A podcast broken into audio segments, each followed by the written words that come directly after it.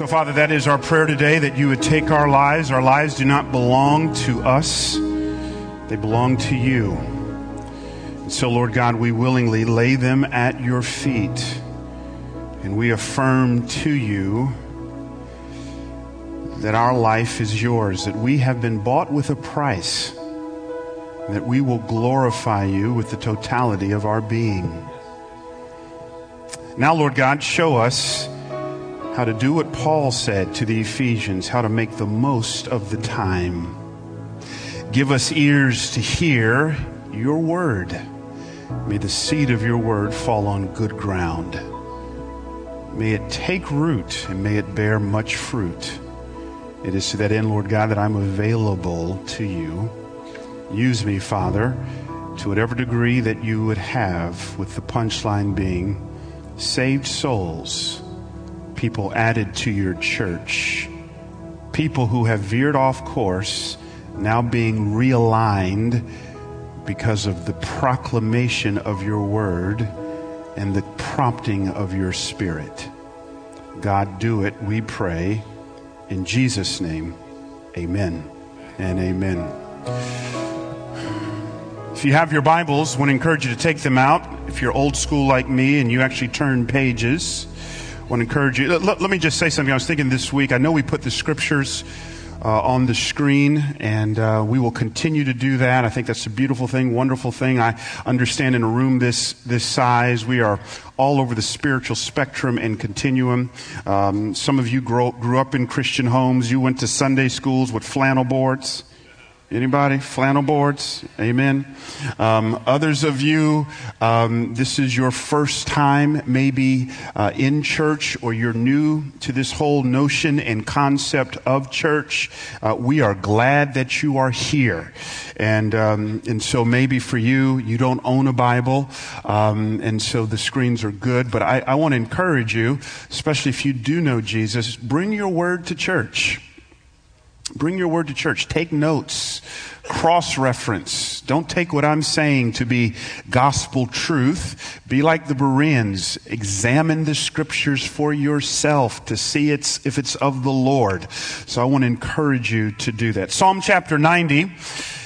If this is your first time here, you have picked a wonderful Sunday to begin uh, with us. We are beginning a new series on time. We are calling it insanely busy. And God's going to say some things to us. Um, we'll take a break next Sunday. I'll be in 1 Samuel chapter 1, honoring our mothers.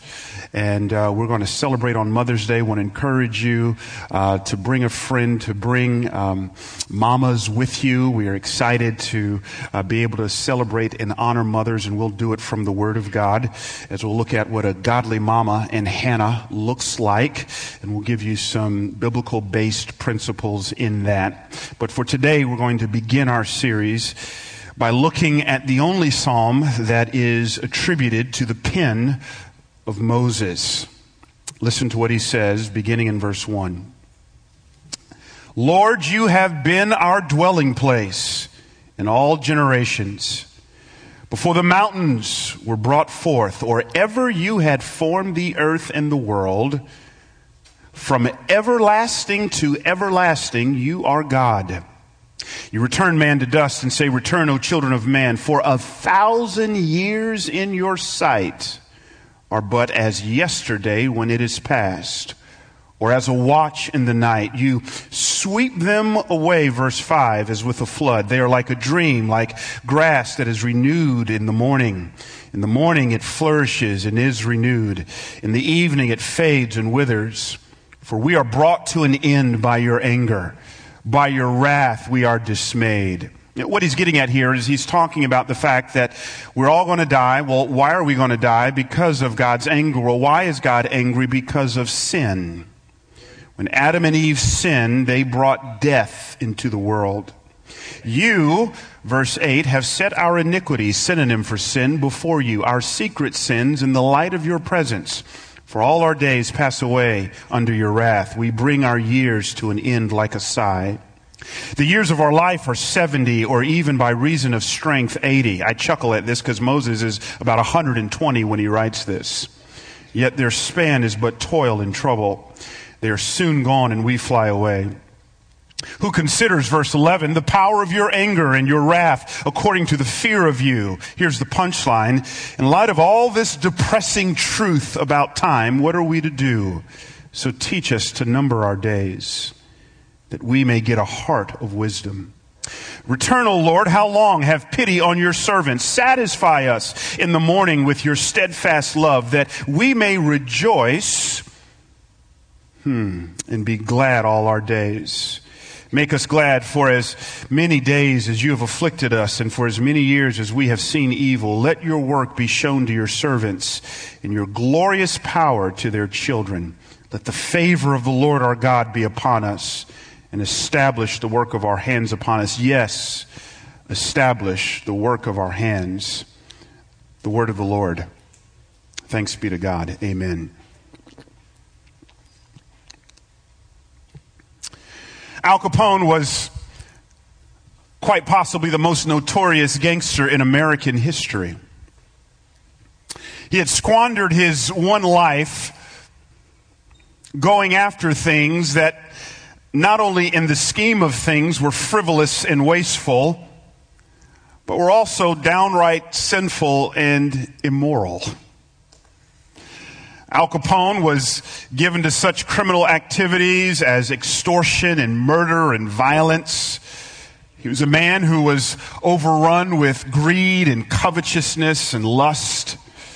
In fact, uh, he had been stricken with syphilis and towards the end of his life, we know that, that he had a real come to Jesus moment.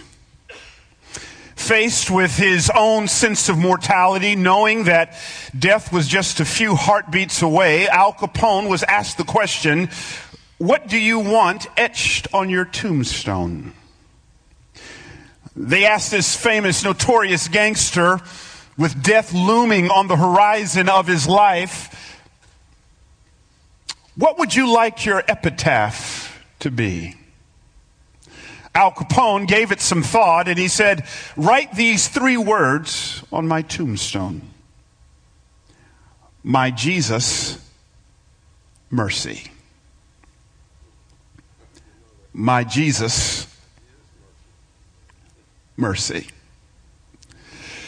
Implicit in that epitaph is the reality that Al Capone faced with his own sense of mortality, was overrun with a sense of regret, dare I even say grief, that he had squandered the one shot at life that God had given him.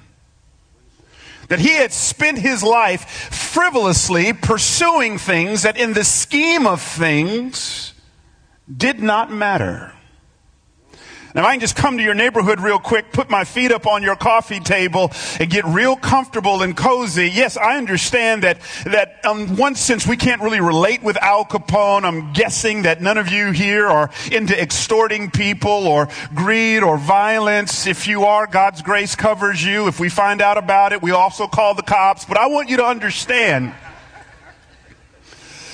that while on one hand there's a disconnect, we're not necessarily living that kind of life, all of us know the feeling of looking through the rearview mirrors of our life at certain seasons in our life and in our own way saying, my Jesus mercy, I wasted it.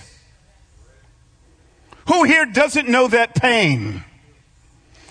Who here doesn't know the pain of realizing, man, I, I wasted that year. I wasted those years. I spent that season chasing and going hard after, after stuff that in the scheme of things didn't matter. Who here doesn't know the pain of, if I can use a golfing term, man, I wish I had a mulligan.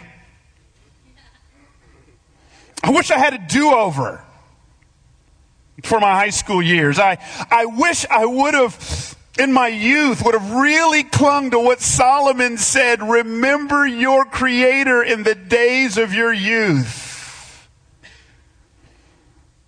And it's so easy to get swept away under the tyranny of the urgent And it's not necessarily sinful things. It's, it's just we get caught up in the rat race of life. And many of our calendars, I'm going to talk a lot about this over the course of this series. Uh, many of our calendars, the problem with our philosophy of calendaring is that our calendars control us. We don't control the calendar. It's the classic case of the tail wagging the dog. We spend so much of life reacting and one task after another and, and, and one thing after another. And it's kind of what Solomon talks about in Ecclesiastes chapter 1 when he talks about the irony of motion without movement. Of doing a lot of stuff, but doing nothing at the same time. So we wake up in the morning, man, we scarf down some breakfast, we hop in the, the car, we battle traffic, we finally get to work, and we go to this meeting and that meeting and this meeting and that meeting. Some of us in between meetings play a little solitaire on company times, and we do that and hop back in the car and fight some more traffic, get home and scarf down some dinner and help out with homework and pick up the kids from the activity, scroll through Facebook and help out with some more homework, tweet a little bit and help out with some more homework, fall into bed and that that day turns into a series of days and weeks, and we, we, we can be so busy that we realize that nagging in the back of our mind is the proverbial question Am I really getting after what matters? Am I really pursuing the eternally significant? Let's take a test. I call this the hurry sickness test. If you're sitting next to a loved one, I want to give you and this loved one, spouse, significant other, friend, I want to give you two permission to look at the other if you think this person should answer yes to any of these questions. You ready? Let's see if you have succumbed to the American bane of hurry sickness. Question number one. Do you check work emails or phone messages at home? Mm, one lady said, mm. Question number two Has anyone ever said to you, I didn't want to trouble you because I know how busy you are? I'm seeing some looks. Question three Do you often exceed the speed limit while driving? Question number four Do you pray with your children or grandchildren regularly? Question five Do you have enough time to pray? Question six Do you have a hobby in which you are actively involved? Question seven Do you eat together as a family or household at least once a day?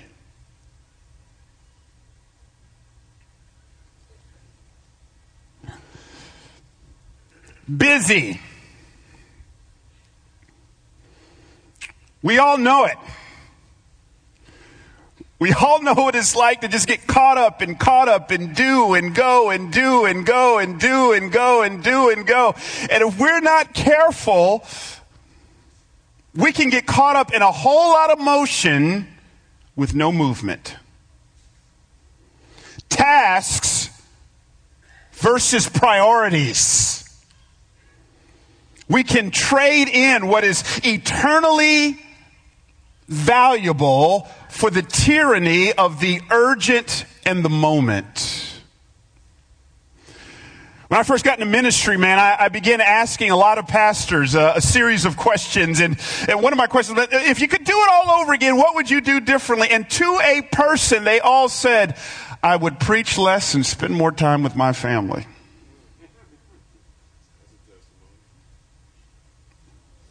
When you're flatlining, you're checking out of this world. I promise you, you will not think, I wish I would have spent more time at work. You get one shot. I'm even looking at my kids. at Three boys. If all goes well, seven years, my wife and I, empty nesters. Seven years. I mean, time flies. Did I get after what's important? This series, to be sure, is not about how you cannot be busy. I want to just fire a shot right now and say, you should be busy. I say this with a bit of tongue in cheek. Busy is not a four letter word. It's not a bad word. You should be busy. I should be busy. We should be busy loving our families well. We should be busy serving God. We should be busy making disciples. We should be busy giving our lives away. There's a reason why God commands us once a week, and we'll spend a whole sermon on it to rest. The command of the Sabbath implies that I spent six other days getting after it. So this is not a series on how you can be lazy. Paul is very clear to the Thessalonians. He says, if a person does not work, don't let them eat. Plain and simple. I remember one time, man, I was pastor of the day at a, at a church. I was working at a, at a church in Los Angeles, man. We, uh, I was pastor of the day and a homeless guy walks in and, um, we had this whole system for how to provide care for this homeless person and, uh, we were going to take him to a shelter and he looked at me and said, Oh, I don't do shelters. I only do hotels. Well, brother, I can't help you. So here's this individual, didn't want to work, wanted the amenities of life, wanted his best life now without sweating. This is not about that. Let me just, while I'm on the subject, let me just say this. Let me talk to those of you who are contemplating or on the precipice of retirement, I want you to understand that the American notion of retirement, where you work, work, work, work, work, work, work, so you can reach a stage of life where you can shuffleboard your way into the presence of God, is unbiblical. If by retirement you mean I'm in a perpetual state of chill, playing bingo all day long, that is sinful. I'm not saying you shouldn't retire, but let's just define what retirement means. So here's Moses. He's getting after it well into his hundreds, 120 years of age. Caleb, at the age of 85, when they're divvying out the land, he says, Give me the hill country. I want to chop it down. I'm not bingoing my way into the kingdom of God. Noah, well past retirement when he starts to build a carnival cruise ship. God wants us to work. But on the flip side, I, I want also, I think this series is going to bless us because I want to speak to those of us who are on the brink of burnout. Dr. Richard Swenson, in his wonderful book, Margin, says margin is that alleyway, that space, hear it now, between our load and our limits. Some of you have no space. You don't know margin. You don't know rest. You don't know relaxation. You don't know what it means to just chill. You don't know how to shut off your screens. You don't know how to not be on social media. You don't know how to turn it off. So this series looks to restore some margin to us. As we come to Psalm chapter 90, here is Moses. Most scholars tell us that he is preparing the people of God for their entryway into the promised land. Here, here's the people of God for 40 years. They've been wandering in the wilderness. They've been in a holding pattern. They've been doing perpetual laps around Mount Sinai. Here is Moses. Finally, the people of God are on the threshold of experiencing the great promised land. And here is Moses preparing the people of God for the long awaited promised land. And he prepares them by giving a prayer that is making petitions to God. And in this prayer of petition to God, if there's one word that sums sums up the prayer. If there's one word I want you to write down, it is the word time. Time. Moses is saying when you walk into the promised land, I want you to make the most of the time. Paul would pick up on this in Ephesians chapter 5 when he implores us to make the most of the time because the days are evil. In Colossians chapter 4, Paul would also implore the Colossians, make the most of the time. Time is the most valuable resource you and I have. You can use, lose money in the stock market and grow it back. But I want you to wrap your mind around this concept. Today is May 1st, 2016. There will never, ever, ever, ever, ever be another May 1st, 2016. When the sun sets on this day, it is gone. It's done. You can't grow it back. You can't gain it back. You can't get it back. And because Moses understands the valuable commodity of time, it is as if in this psalm he's grabbing us by the lapels and he's pleading with us with a sense of urgency in his prayer. Make the most of the time, the most of the time, the most of the time. Now for the depressing part of the sermon.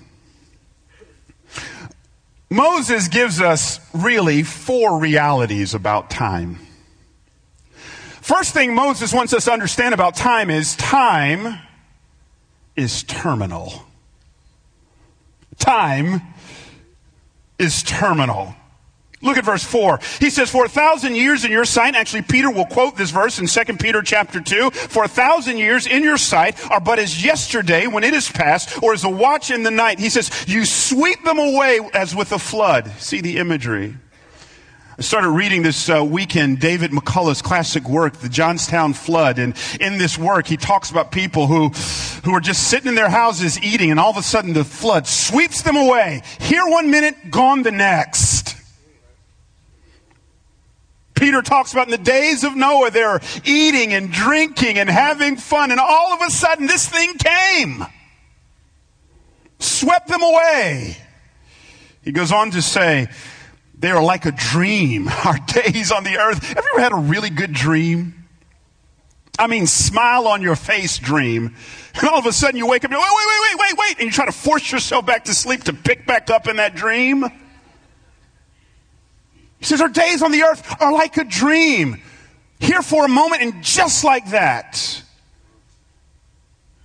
gone final imagery he uses for the terminal nature of time. He says, like grass that is renewed in the morning. In the morning it flourishes and is renewed. In the evening it fades and withers. In the morning we look at this thing, it's lush, it's green, it's wonderful. Sun beats down on it and then all of a sudden it withers and goes, goes away. It is here for a moment and then it's gone. Marvin E. Tate says this, humanity lives under a divine mandate of mortality which no human being can escape.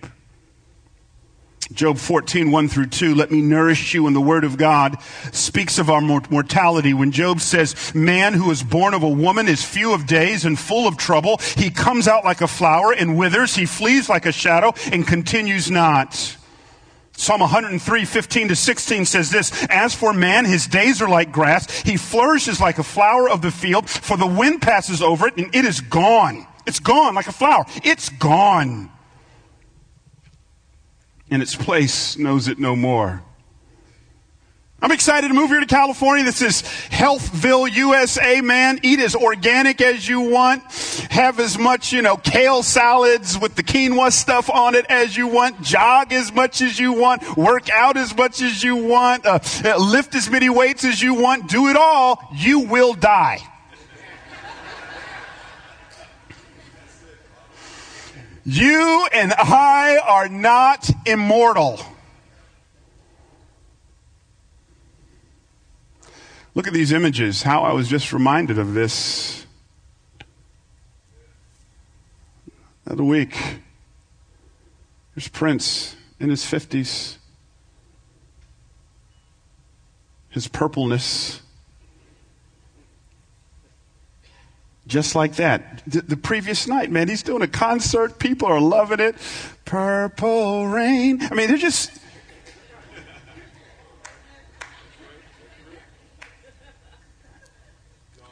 Just like that, he's gone. I watch the news stories on Prince. My mind goes back to Michael Jackson. He was in the middle of preparing for his tour. This is it. I mean, they're They're at the forum there in Inglewood. The singers are all lined up. People had made all these plans, man. They're probably charging stuff on credit cards, knowing they're going to get that paycheck, man. It's going to be rich and wonderful. And man, they're signing autographs. They just know that their ticket has come. They're background singers. They're producers. They had rearranged their schedule and all of a sudden,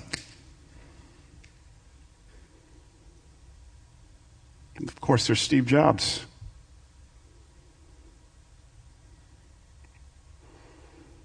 I pastored in Memphis, and Steve Jobs came to Memphis to get his liver transplant. And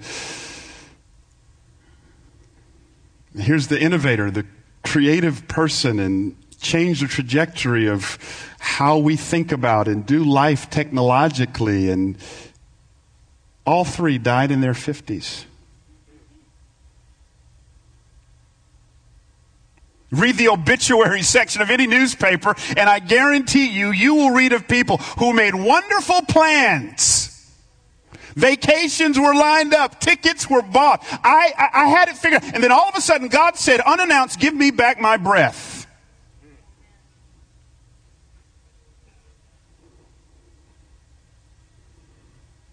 Time is terminal. We are not immortal. Second reality. Look at verse 10. The years of our life are 70, or even by reason of strength, 80. Here's what he said The years of our life are 70, on a good day, 80. Get their span is but toil and trouble. I'll come back to that. Underline this phrase. They are soon gone and we fly away. Second reality of time. Not only is time terminal, time flies. You might have been to their high school reunion. If you want an illustration of time flying, this is just like the other day. I was wearing my stonewashed jeans my Adidas tennis shoes with the fat boy laces that you could exchange in and out to match. It seemed just like yesterday, man, I was begging mom for the new Sony Walkman. Seems just like it. I remember going to Shannon Mall with my mom in 1984, begging mom for the new Air Jordans. The black, red, and white ones. And my mom saying, $64. I cannot spend the Lord's money, $64 on a pair of sneakers. Boom, and just like that, 30 something years later. I'll never forget, man, my, um, my grandmother died, and that her death was really hard on me personally because she was my last grandparent. And uh, never met my maternal grandfather. He was 45 when he died. He died well before I was born. Never. Uh, my maternal grandmother, she died when I was 16. My paternal grandfather, uh, he died when I was 22. And then three years later, my last grandparent dies. I'll never forget going to Roanoke, Virginia, and my dad is just kind of playing point, making sure everything's together. He's getting all the arrangements together. And I'll never forget this. There's certain moments in life, man, you just never forget. Me and my dad are sitting in the limo going from the church to the cemetery, and dad finally has a moment to catch his breath and grieve. His mother has died. This is 1998, so my dad's 48 years old at the time, still the picture of health and strength and vitality. He's bawling his eyes out, and he looks at, I'll never forget, he looks at me and says, Someday, son, you'll do this for me.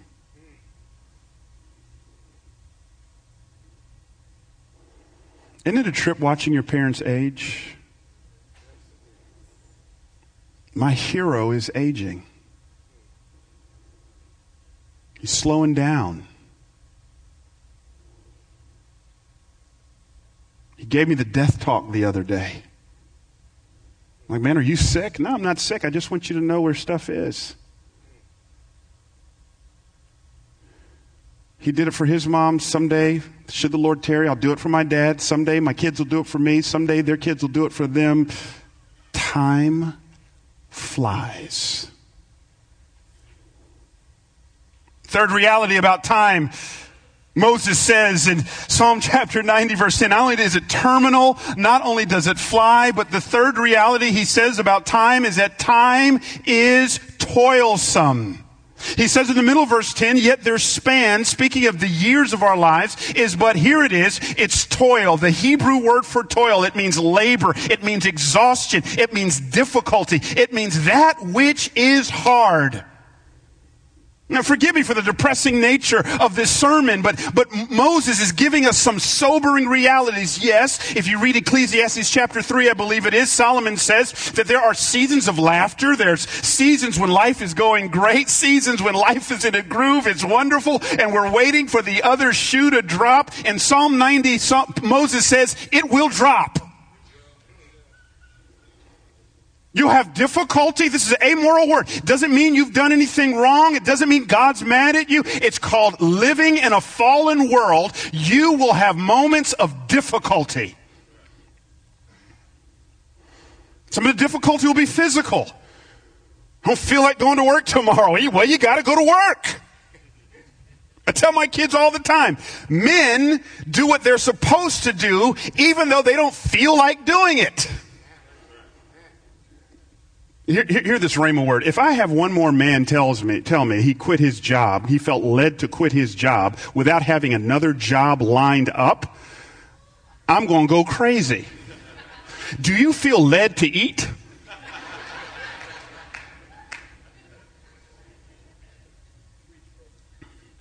Toilsome. It's hard. It's difficult. There's seasons in life where, man, it's just exhausting and I fall into bed, man, and I'm tired and I'm worn out. It's just the nature of life. It's emotionally exhausting. I had to deal with difficult people and difficult kids. I got teenagers in my house, man, and they just, they're leeches and how do I deal with them? I'm telling too much of my business. Again, going back to my grandmother, I remember a couple months before she died, we didn't know she was sick, and uh, we were at Thanksgiving dinner, and I said, "Nana, how you doing?" And she says, "I'm, I'm ready to go home, son." And by home, she meant to heaven. She was tired. Fourthly and finally, time is not just terminal. Time doesn't just fly. Time isn't just toilsome. But fourthly and finally, he says, Time is troublesome. The Hebrew word here for trouble, it means evil. It means that in which is unjust. It means that in which is immoral. It means that in which stuff happens that is bad, that is criminal. What he is saying here is, in this life, not only will it be difficult, but bad things do happen to proverbially good people. I know we're not good people, but here's what he's saying. I want you to check a box. You inhale and exhale long enough, bad, evil things will happen to you. It's called living in a fallen world. Someone's going to lie on you. Someone's going to gossip about you. Someone's going to slander you. Someone's going to betray you. There will be that unjust boss who will go after you. There will be greedy people who do silly things, man. You'll get laid off from a company, get two weeks severance, and then watch the CEO get fired and get a $36 million severance package. It happens. It's part of life. So we turn on the TV and we read about the pedophile or we see the murder of the teenager and we see the abuse of power by some cops out there. Life, Moses says, is troublesome. Jesus in John chapter 16 said it this way In this life you will have trouble. Can I give us some hope? It's dark and depressing. Let me give us some hope. You know, these four realities will not be our future eternal reality. In heaven, time is not eternal. Moses says one day is, a, is as a thousand days. In fact, you won't even need your watch. I know your Rolex is cute. I know your Cartier watch is cute. I know it's wonderful. You paid all that money for it. You don't need it in heaven because there is no time. In time, it won't, in heaven, it won't even fly. In, in, heaven, there will be no toil. And for sure, in heaven, there will be no trouble. As the old Negro spiritual says, trouble won't last always. He will wipe every tear from our eyes.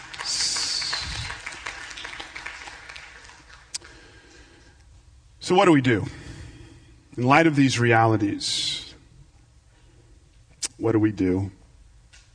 Look at verse 12. Moses says, because time is terminal. Moses says, because time flies, because it's toilsome and troublesome. He says in verse 12, in a form of petition and prayer to God, teach us to number our days that we may get a heart of wisdom. Moses, what do you mean number our days? I'm going, day one, day two, day 20, day two. No, no, no, no, no, no, no. Again, Marvin E. Tate is helpful. This Hebrew scholar says numbering days in the sense of realizing how few the days of human life are, a constant awareness and response to the temporality of life, the wisdom that emerges from contemplation of the fleeting character and brevity of our lifetime. You know what Moses is saying? It is the wise person who begins with the end. It is the wise person who never loses sight of their mortality. It is the wise person who understands that at any given moment, God can call me out of this place. It is the wise person who understands this truth. If I had 24 hours to live, what would I need to start doing that I'm not doing now? I'll do it. And what is it that I'll need to stop doing that I'm doing now? I'll stop it. It is the wise person who does not assume that tomorrow is promised. It was Mark Twain who said, Youth is a gift wasted on the young. Youth is a gift wasted on the young. What does he mean by that? He says the problem with young people is they assume there's always tomorrow. So we never get around in our youth to doing those things that truly matter. We never get around to it. And unfortunately, so many adults don't grow out of that mindset.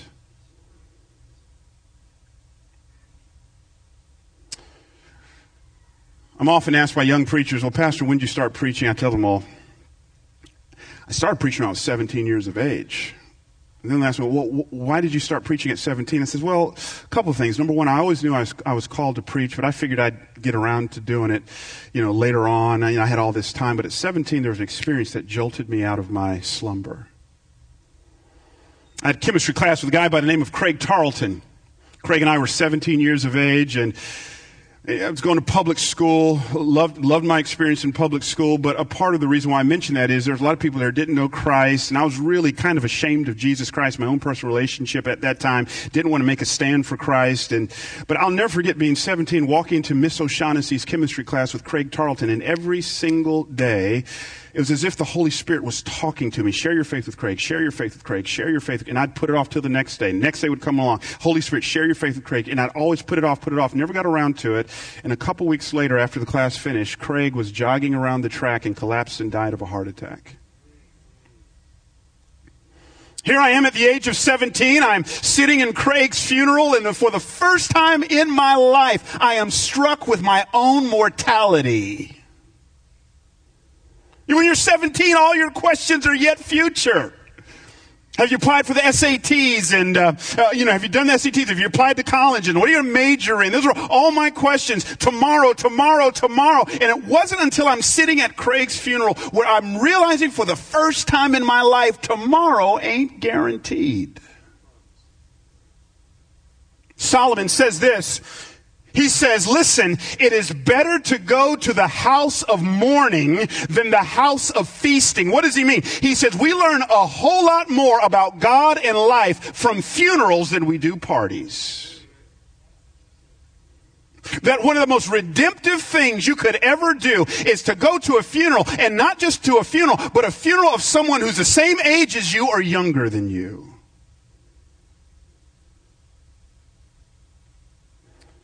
So at the age of 17, man, I said, I'm going to get serious about my faith.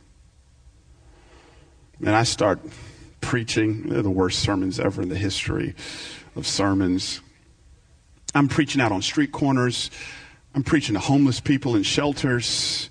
I'm preaching later on, be preaching on the corner of uh, uh, up up there in Philly, sharing my faith with people. Man, I'm just on fire because it hits me.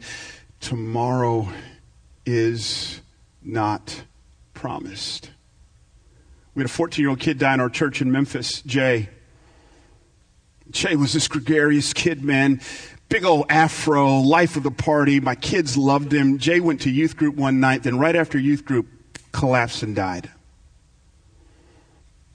told my kids, You're going to his funeral. They didn't want to go. Why are you going to make us go? Better to go to the house of mourning than the house of feasting. Moses is saying, Have a sense of urgency. Stop putting it off. Seize the moment. Get after it. How do we get after it? What's our priority? Let's go home on this one. If you want to make the most of the time, Moses in this prayer, he keeps turning to God in this prayer. He makes all kinds of petitions. He says, so teach us. Later on, he says, satisfy us with your steadfast love. Later on, he says, make us glad. Later on, he says, uh, establish the work of our hands. He's constantly turning to God, constantly turning to God. God, help us make the most of our time. And so what he's saying here by implications, if you want to make the most of time, appeal to the one who is above and beyond and outside of time and put him in the middle of time. That is is God. Why should we appeal to God? Verse 1, he tells us, actually verse 2, he says of God that God is from everlasting to everlasting. He says God is from everlasting. As one preacher says, that means he was in the beginning before the beginning began to begin. He's from everlasting.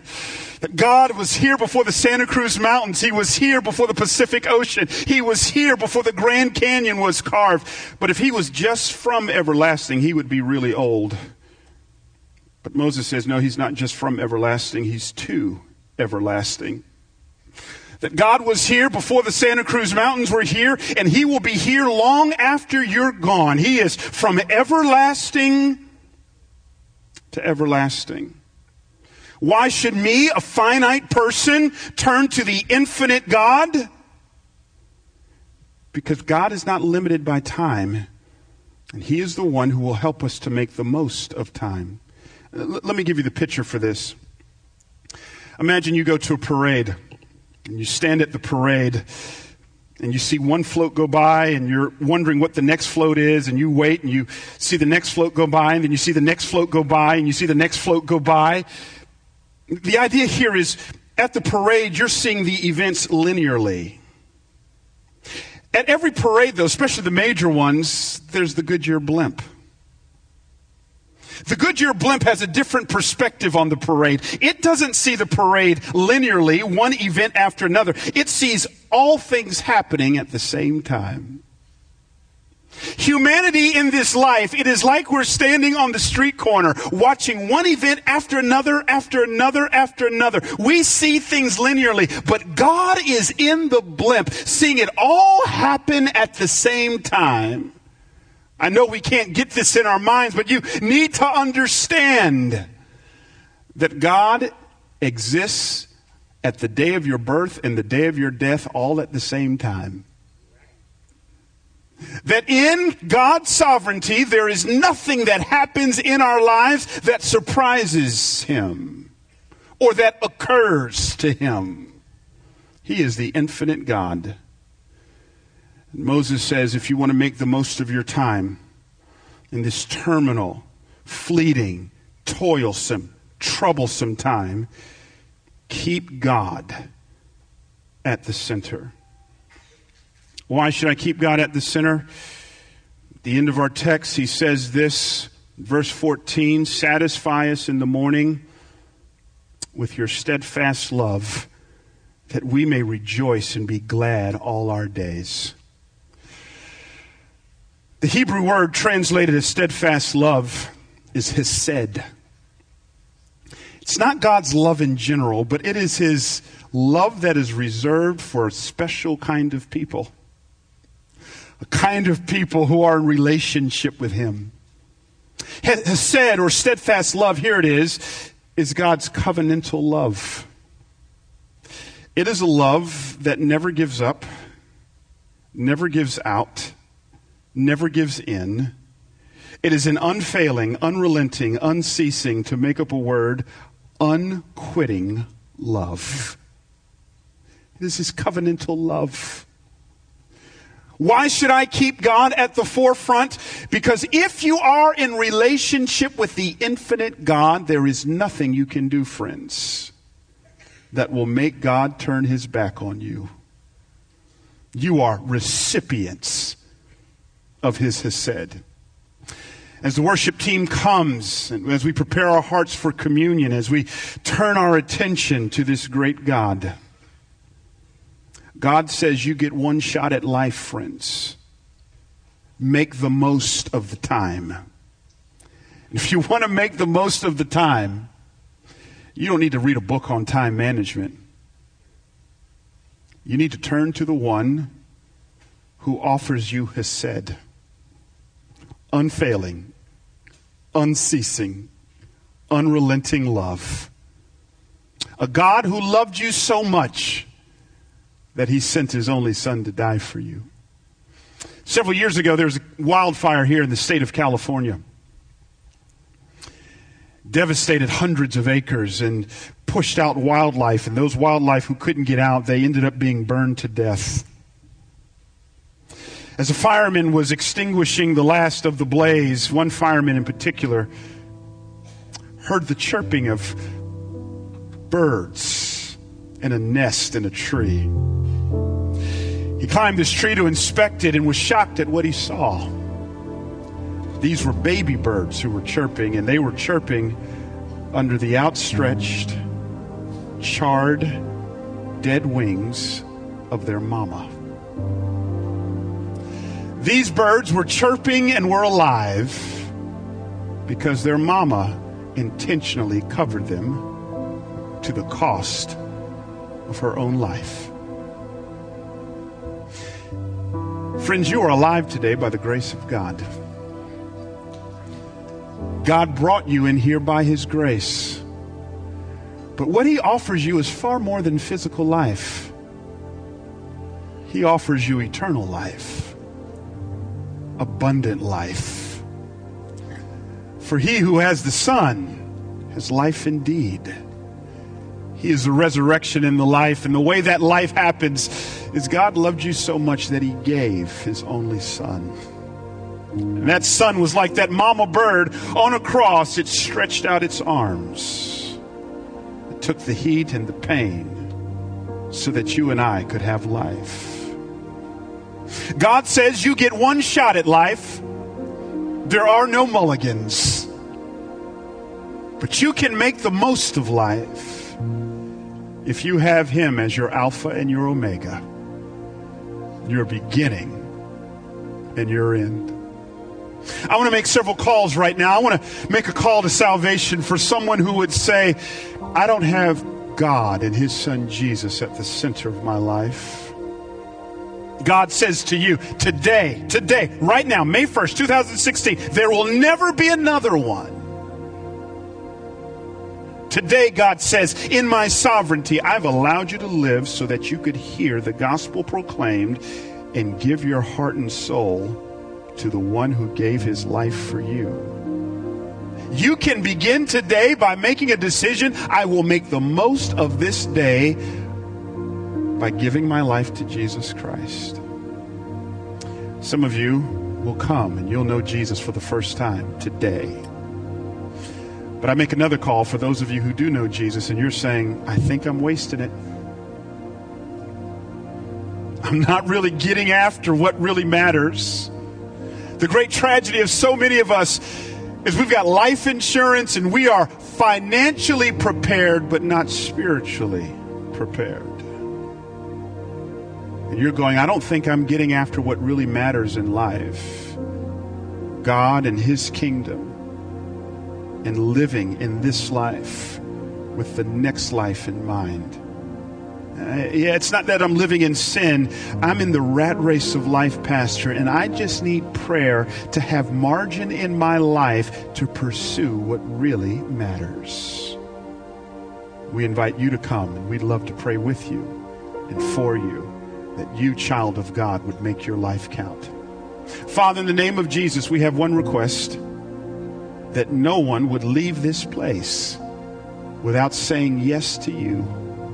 That no one would leave here, Lord God, without making the most of the time by giving themselves to the one who is outside of time, Jesus Christ. So, Lord God, would you save someone's soul? We pray for that person who's here today who doesn't know you. Would you add to your church in the name of Jesus. Amen. Coming. Coming. Someone else. God bless you.